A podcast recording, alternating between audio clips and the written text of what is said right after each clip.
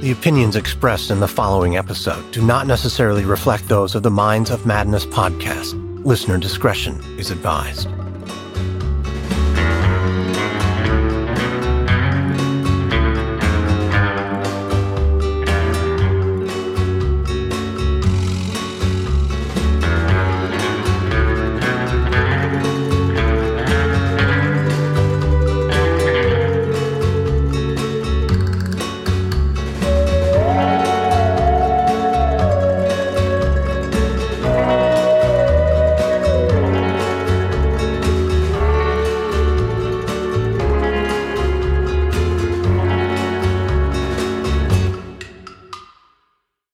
Bottle of wine, nostalgic love songs, and a late night phone call with an ex. It's a relatable scene for many, and one that Scott Dell found himself in on a wintry night in Killaloe, Ontario, back in 1995. On the phone was the love of his life, his ex wife Cherrylle. The wine went down easy, perhaps too easy, and Scott scribbled down hopeful notes as the conversation went on for hours. And for Scott, the air in his log farmhouse crackled with the hope of reconciliation. A reconciliation that would never happen. Join me now as we take a look into a real life locked room mystery. A case so bizarre and twisted, it took police two years to figure out that a murder even occurred. You'll hear about love gone wrong and how a troubled marriage devolved into deadly obsession manipulation, and even voodooism.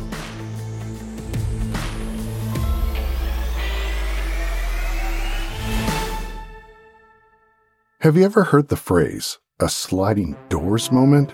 It's a lot like the butterfly effect, where small, seemingly inconsequential occurrences have massive existential impacts down the line. Rooted in quantum mechanics theory, Sliding Doors was popularized by the late 90s Gwyneth Paltrow movie. In the movie, her character is sent down two very different paths based on whether or not she catches a train on time or not. It becomes a pivotal moment that spills the trajectory of the character's future. A concept many of us have considered before. The what ifs in our lives. What if I didn't decide to take a shortcut to work? What if I avoided that fender bender? What would life look like if I decided to take a year off school and traveled the world? How many diverging timelines exist based on whether or not I said yes to one thing and no to another? In almost every single case we cover, there's a sliding doors moment, and it usually comes down to crossing paths with the exact wrong person. Scott Dell's sliding doors moment happened way back in 1970 at a party he should have never been at in the first place. He'd just turned 18 and fled to his family's cottage in Ontario, Canada, to escape being drafted by the US into the Vietnam War. And it was there, at that very party, where Scott first met 16 year old Cherrylle Scott. She had a cigarette that needed lighting, and Scott just happened to have the lighter. The two teens, brought together by a combination of a major historical event and a seemingly insignificant request for a light. But it was this very moment that set the trajectory of Scott's future and put into motion the terrible events to come. Because it wasn't just the lighter that sparked that night. Sparks also flew between Scott and Cherrylle. Sparks that would grow, catch fire, and become all consuming leaving only ash and devastation in its wake. Young love is often fast and intense, as was the case between Cherrylle and Scott, who couldn't be any more unalike. Scott was quiet and calm, while Cherrylle was loud and outlandish. Scott described his childhood as secure and loving, whereas Cherrylle's upbringing had been turbulent. But as they say, Opposites often attract, and after only a year of meeting, Scott and Cherrylle married. In the beginning, the marriage was a bit rocky, not too surprising considering their ages, with Cherrylle only 17 at the time. But it was because of her age that a lot of Cherrylle's immature and attention seeking behavior could be brushed off. Fortunately for her, Scott was always willing to weather storms, and there were plenty of them, some worse than others. Like the time she ran off to Toronto after only five years of marriage and began working as an exotic dancer for several months. There was also a suicide attempt when Cherrylle didn't get her way. But it appeared Cherrylle was bewitching, and Scott always forgave her, even when she became pregnant with another man's baby.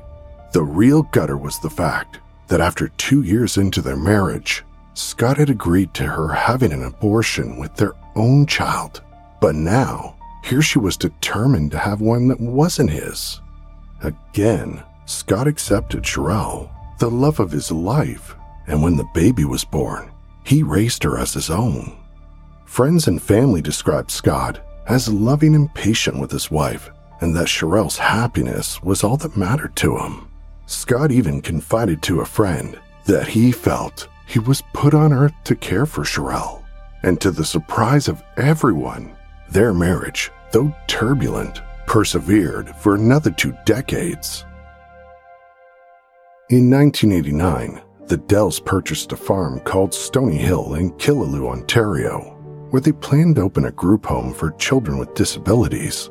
They'd been granted approval to become foster parents back in 1978 and had adopted a baby girl in 1987. Not long after buying the farm, Scott and Cherrylle had a child of their own, this time a son, Scott's only biological child with his wife, and he was a natural. In fact, Scott became such a family man that after 12 years on the job at General Motors, he quit it to spend more quality time with his children and running the group home full time. After arriving in Killaloe, Cherrylle was the talk of the town.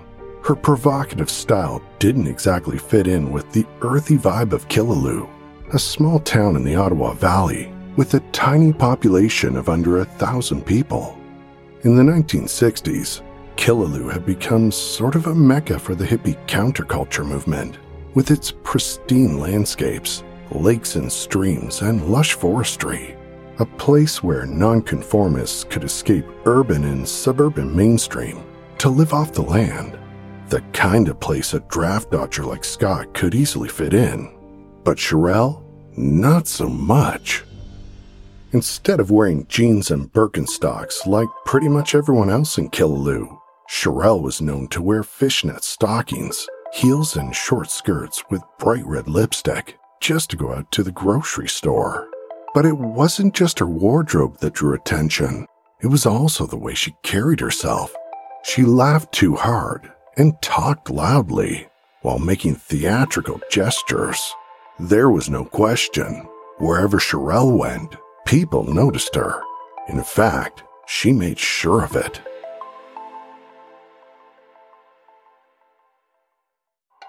It was in Killaloe, Cherrylle decided to finally work on some of her issues, claiming she'd recovered memories of sexual abuse by her parental grandfather. While the allegations are somewhat murky and unproven, no one could argue that Cherrylle had had a turbulent childhood. At the age of 12, a bout of spinal meningitis had landed her in the hospital for 10 months, and according to her father, Cherrylle was never the same after that. She'd become moody and difficult, always trying to find ways to seek attention, and her father felt she'd come into the hospital with a split personality. One minute she'd be temperamental and impulsive, the next, wonderfully charming. In 1992, Cherrylle's recovered memories of abuse motivated her to take a step in what seemed like the right direction when she joined group therapy for incest survivors. But what started out as a way to work through trauma and self exploration turned into a very different kind of self discovery for Cherrylle. It led to another woman named Gay Doherty who'd also have her own sliding doors moment with Cherrylle. The path that had led Gay to the therapy group was unique. She'd been born in New York, but at 18 years old, moved to an area not far from Killaloe called Pembroke. It was there Gay experienced a higher calling and chose to serve the Catholic Church until another sort of calling led her in a different direction the urge to break free from the confines of her convent in search of new experiences. At 43 years old, Gay had been out in the secular world for seven years and was excited for new adventures. However, she was also working through some of her own childhood traumas. When she met Cherrylle in February 1992, the attraction was instant. She'd later testify that she thought Cherrylle, who was six years younger than her, looked like a Barbie doll. Now, either Gay was in desperate need of getting her eyes checked, had never seen a Barbie doll before in her life, or Cherrylle had put a spell on her too. Because what is for certain is that Cherrylle looked nothing like a Barbie. If anything, she looks a lot like Shelly Knotek, who we covered in our episode America's Most Evil Mother. But don't take my word for it. Google them and check it out for yourself. At first, the two women seemed to bond over their childhood traumas, but it didn't take long for their friendship to grow into something more. The affair, just like most of Cherrylle's relationships, grew intense quickly, and after only a few months, the two women ran off together to Toronto in the Dell's family van, leaving Scott and her children behind. The trip only lasted about a week, and when Cherrylle returned, she was honest with Scott about her new lover and asked if Gay could move into their home. But Scott had finally had enough and put his foot down and refused, a major turning point in their 20 year marriage. Scott, who'd put up with so much, finally said no. Faced with an ultimatum, Cherrylle chose her new lover over her husband and children but it would only take Gay three months to regret her decision. Cherrylle was insipid, moody, jealous, and petty, and seemed to suck the very air right out of every room. But when Gay talked about ending their relationship, Cherrylle would attempt suicide, or at least make it look like she tried, by taking a bunch of pills. At the same time, Cherrylle was in jeopardy of losing her relationship with Gay she was furious and bitter with Scott for living in the farmhouse and having custody of all the children. Cherrylle felt she should have both, and it was the kind of resentment and hatred that bubbled over and seeped into every conversation. A hate that could take possession of a person, and it was something Gay had witnessed firsthand. As it turned out, Cherrylle had been dabbling in the dark arts, and at some point, had made a wax voodoo doll of Scott, and it was just like you're probably imagining pins stuck through a wax figure, ropes and ribbons tied around it. Gay even recalled Cherrylle reciting words over the doll before burying it. Quite a sight for an ex nun, but Cherrylle didn't stop at just voodoo. She found other ways to hurt him that were more immediate by making public accusations, Scott had sexually and physically abused their children. She also claimed he beat her, but they were all lies, and to Cherrylle, it didn't matter whether those lies would traumatize her own children, because for Cherrylle, it was all about the money. She lived off the income she got from fostering children and the tax benefits from her biological children. Eventually, Cherrylle got what she wanted, and Scott was ordered to stay away from his kids and forced to move out of the farmhouse while the allegations were investigated. A situation that left Cherrylle in charge of the children. Sadly, Gay watched as Cherrylle frequently neglected or ignored her kids, sometimes not even buying them enough food to get by. She also noticed that the children's feelings and needs always came secondary to what Cherrylle wanted.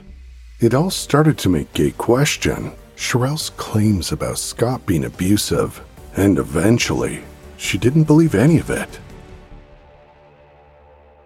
In 1993, Cherrylle officially filed for divorce, petitioning for full custody, ownership of the farmhouse, and alimony payments of close to $5,000 per month. But Scott wasn't having any of it and he countered. He also wanted full custody, the farmhouse, and alimony from Cherrylle. Scott also requested that Cherrylle undergo a psychiatric evaluation. Thankfully, the judge overseeing the divorce sided with Scott, and the psychiatric report conducted on Cherrylle turned out to be anything but flattering.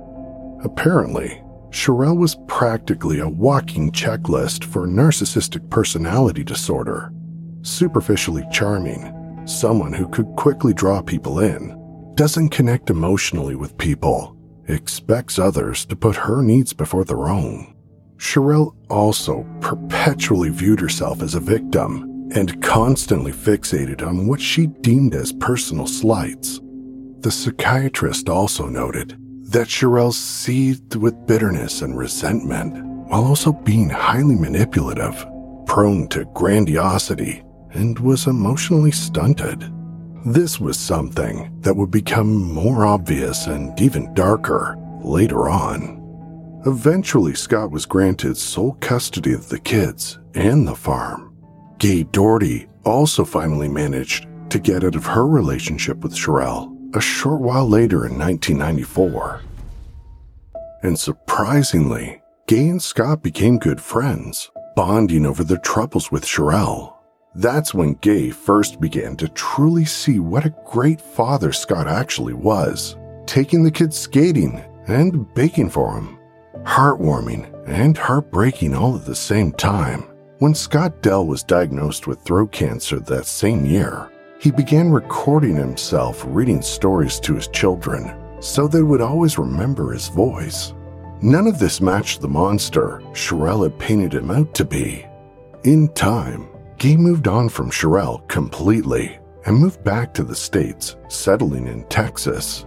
Scott Dell, on the other hand, still pined for his wife. He wanted to be with her again and finally have his family back together. To prove just how much he loved her, Scott transferred the deed to the farm to joint ownership. But Scott would be disappointed once again because Cherrylle, once again, was seeing someone else.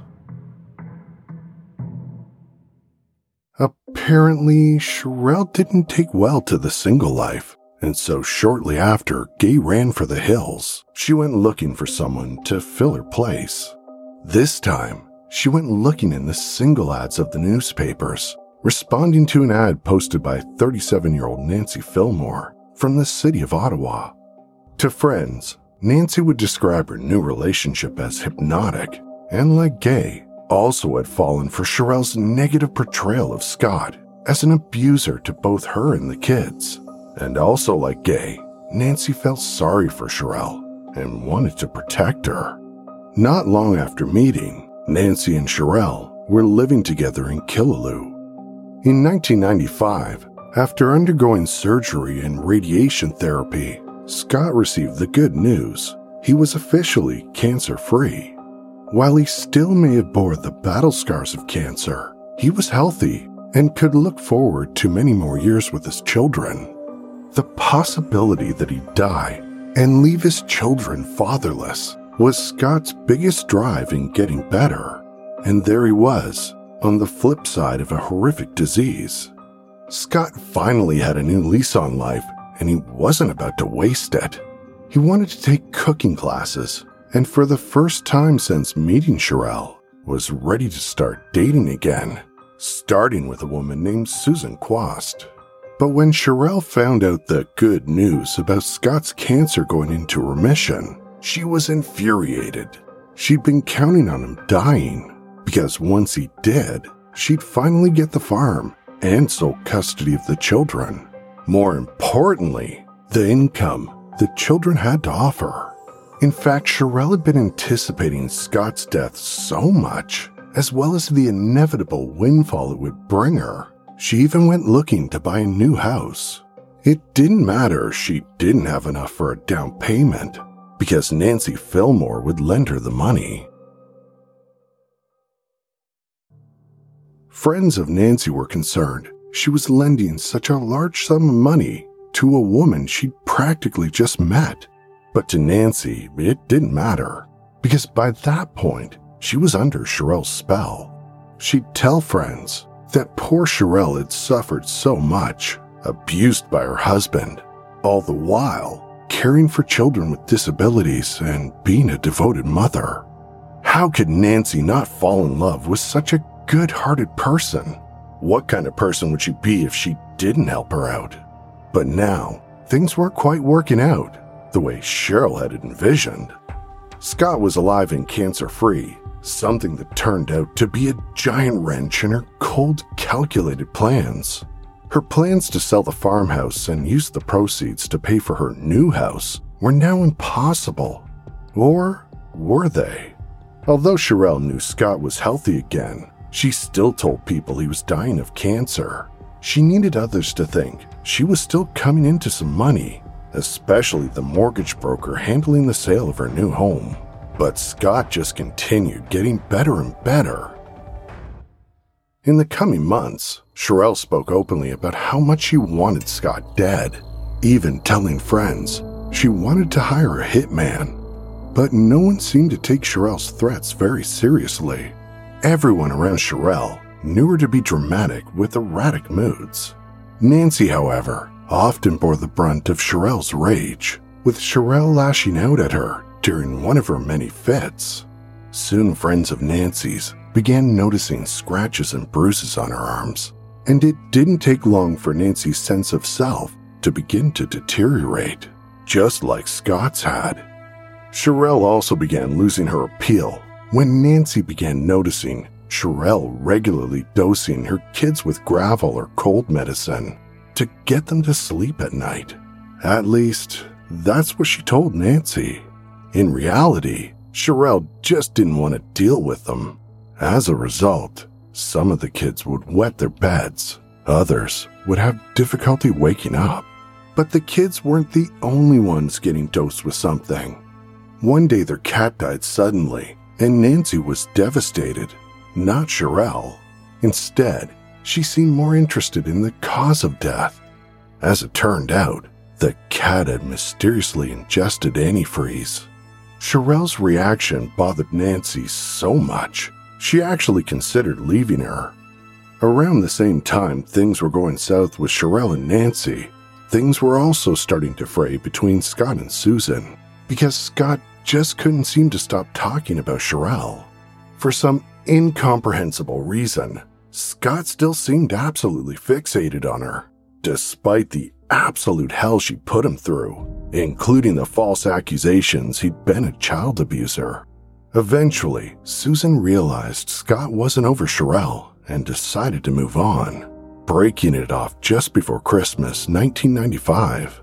Scott knew Susan was right he was still in love with Cherrylle. He just couldn't help it. So one night, just three days after Christmas, Scott sat on the phone with Cherrylle, talking about the future, listening to their old favorite songs together, reminiscing about the good times, and drinking a bottle of wine she'd given him. The following day, December 29th, Gay Doherty arrived at Scott's farmhouse. When no one answered, she stepped inside just the day before, she returned back to Killaloe and visited Cherrylle, Nancy, and Scott. She'd gone over to Scott's that day after Cherrylle asked her to check in on him. Apparently, he was supposed to be picking up the kids from Cherrylle's, but never showed up. When Gay stepped inside the farmhouse, it was cold and dark, like no one was home. But as she started looking around, she found an empty wine bottle and a desk cluttered with handwritten notes. No sign of Scott, though. As she continued looking around, she eventually found Scott lying half dressed in one of his children's bedrooms. He was dead. When police arrived and surveyed the scene, they discovered half a glass of wine that had been poured and noticed it was a strange color. The notes Scott had written were disjointed in parts, but also pointed to suicide if read a certain way. The first few lines read Dear Mr. Fantasy, Carmelita, Linda Ronstadt, Debbie Quinn Fun, life would go on forever, death, suicide. The truth is simple, but seldom ever seen. When police spoke to Cherrylle, she told them Scott seemed extremely depressed during their last conversation. She said Scott's cancer had returned and his weight had whittled down to 130 pounds. Not to mention, his new girlfriend had just broken up with him. Cherrylle claimed Scott was just in a bad state, and she really wasn't surprised he chose to end his life. Test results would later reveal high amounts of antifreeze in the wine Scott had been drinking. For police, it seemed pretty cut and dry at this point. Scott Dell was dying. He'd just been dumped. He was alone at Christmas. And although antifreeze wasn't exactly a common way to go about it, in terms of suicide, they concluded this was a devastated man who decided to end his life. Cherrylle also added that during her late night phone call with Scott, he'd confessed that all the child abuse allegations she'd made against him were actually true. According to Cherrylle, it was obvious now that Scott had just decided it was time to finally clear his conscience before ending his life. Scott's autopsy would later confirm that antifreeze was indeed what had killed him, with the report deeming the cause of death as undetermined, since it couldn't conclude with any certainty that Scott took the antifreeze willingly. It was also decided that the suicide note was too cryptic to be conclusive. It didn't exactly contain Scott's explicit intent to kill himself. That said, the poison wine was in Scott's house, and he lived alone, aside from his children. As well, the antifreeze content was so high in the wine that surely Scott would have noticed the taste. After all, who could accidentally drink an entire bottle of antifreeze wine? In the end, it was generally accepted by police that Scott Dell had committed suicide, and the case faded away. Cherrylle finally got what she believed was rightly hers the farmhouse and full custody of the children. She even went further and made several false insurance claims on stolen items from the farm that never even existed. Cherrylle was sure to make Scott's tragic suicide as lucrative as possible for herself. But two years later, in March 1997, the story took an incredibly bizarre turn when Nancy Fillmore walked into the police station and dropped a bombshell. By this point, Nancy had become so terrified of Cherrylle, she'd become a bit paranoid and didn't even trust most of the police force, believing they may have been somehow manipulated by Cherrylle. So that day, when Nancy walked into the station, she demanded to speak to the newest officer on staff Sergeant Ken Leopard, and he was baffled by what she told him that she was there to report a lie. She wanted Sergeant Leopard to know that a certain missing child wasn't missing at all. An infant of mixed Jamaican and Caucasian heritage named Bajula Stardell. In the years following Scott's death, Cherrylle claimed to have given birth to a baby that was snatched from her days later. The father, a mysterious Jamaican man, no one had ever met before. Both Nancy and Cherrylle had even filed a missing child report. Nancy told Sergeant Leopard that Cherrylle had made her lie about the kidnapping and that she was to pretend she'd acted as a midwife to a home birth, covering up that there was no record of Cherrylle ever giving birth in a hospital.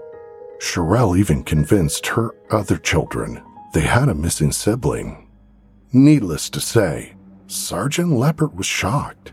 Wyatt Cherrylle created an elaborate hoax about having a missing baby. It's unclear exactly, but according to Nancy, Cherrylle had become suddenly fixated on having another baby, specifically one of mixed race, going so far as hunting down maternity wards in search of a baby to kidnap that could fit the description. At one point, Cherrylle even took out a personal ad hoping to find a one night stand with a black man that would result in a pregnancy. But the story about the fake baby wouldn't be the most outlandish thing to come out of Nancy Fillmore's mouth. She was just getting started. Over the course of several interviews, Nancy told Sergeant Ken Leopard everything. And I mean everything. Most importantly, that Scott Dell hadn't actually committed suicide he'd actually been murdered by Cherrylle. Nancy had watched with her own eyes as Cherrylle laced a bottle of wine with antifreeze she later delivered to Scott, and then that night stayed on the phone with him while he drank it. Not to reminisce or flirt with the idea of rekindling their relationship, but instead to coax him into having yet another glass of wine. Cherrylle needed to make sure he drank as much as possible and listened as he started to fade away. She even took out her voodoo doll of Scott and witchcraft books, whispering little spells throughout the call. But Sergeant Leopard couldn't just take Nancy's word for it.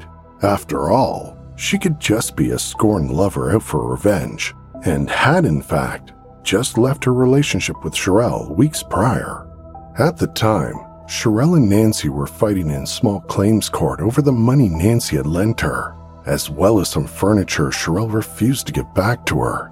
So it was possible Nancy could just be making a false report out of spite. Yet as the investigation progressed, Cherrylle began looking increasingly guilty. First, Scott's tissue from the autopsy were tested again, which revealed he was completely cancer free a fact further confirmed by Scott's doctor. Why would Cherrylle have lied about that? That meant if Scott was cancer free, there was no real motive behind his supposed suicide.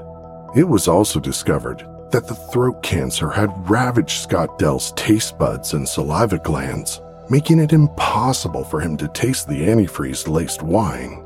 This revelation completely upended the original idea that no one could have accidentally drank the poison without realizing it.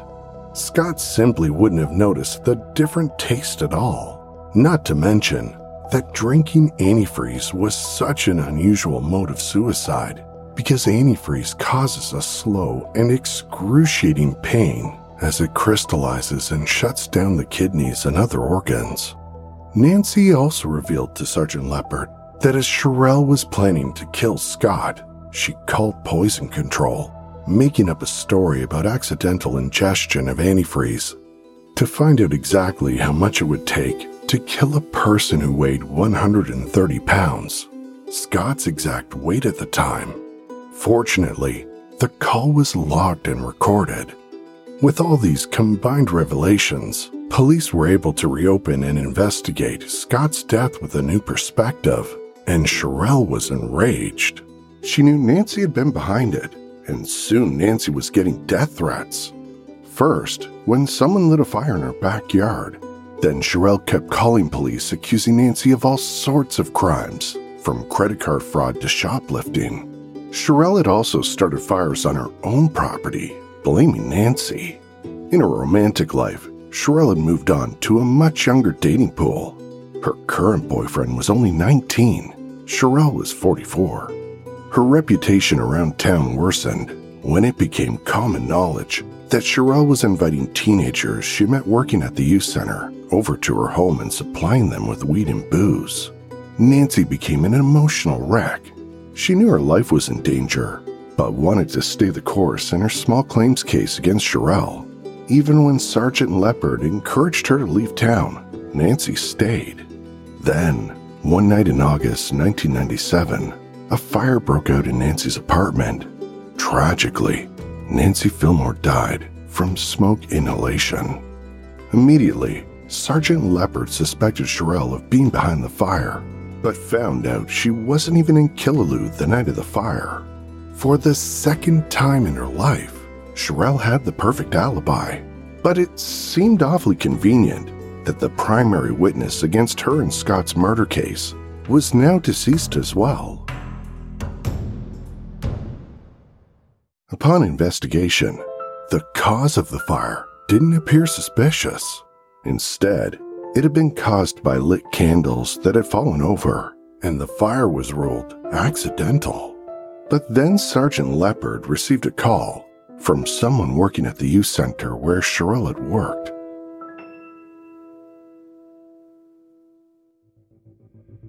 Though Cherrylle was no longer employed at the youth center, a teenage boy named Brent Crawford was bragging to anyone who'd listen that he'd started the fire at Nancy Fillmore's house, claiming he committed the perfect murder.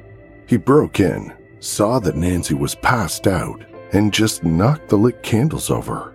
But rumors weren't enough to arrest Brent Crawford, so investigators set up a Mr. Big Sting operation, a controversial police tactic used to obtain confessions, a tactic actually banned in the UK and the US. So one day when Brett was hitchhiking, an undercover cop stopped to offer him a ride, and the trap was set. The way Mr. Big operations usually work, and what they told Brett, was that there was a lucrative job waiting for him. But first, Brett needed to provide them some insurance so he wouldn't rat out Mr. Big's criminal activity by admitting to a crime he'd committed in the past. So Brett told the undercover officer that he'd killed the woman and gotten away with it. Bingo. Brent was then swiftly arrested and eventually provided a full confession to police, admitting that Cherrylle had asked him to kill Nancy in exchange for a few hundred dollars and a motorbike. During his confession, Brett also revealed that Cherrylle had openly admitted to killing her husband with antifreeze, that she did it for the farmhouse, full custody of the kids, and the insurance money. On December 20th, 1997, two years after Scott's death, Cherrylle Dell was arrested and charged with first degree murder. She was also charged with the murder of Nancy Fillmore, but Cherrylle pled guilty to a far lesser charge of using a third party, aka Brent Crawford, for the purpose of intimidation. Cherrylle Dell was convicted for murdering Scott in February 2001 and given a life sentence with no chance of parole for 25 years. Cherrylle's first attempt at parole was denied, and she remains in prison.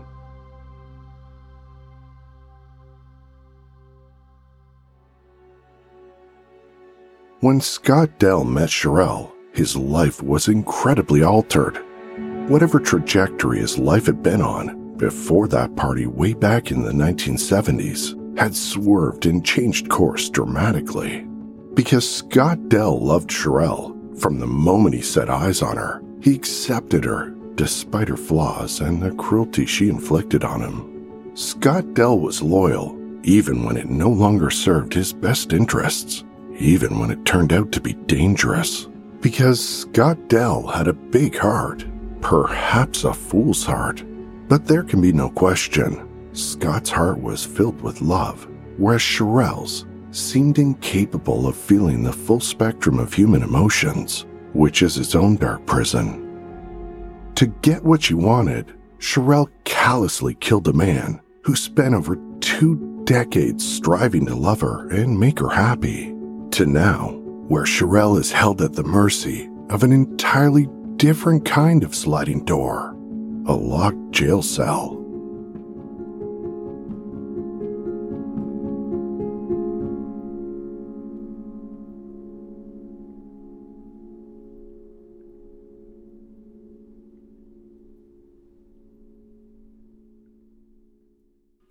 Follow the Minds of Madness on Apple Podcasts, Amazon Music, Spotify, or wherever you get your podcasts. To support the show and get access to ad-free episodes, extra content, and Patreon exclusive episodes, go to patreon.com slash madnesspod.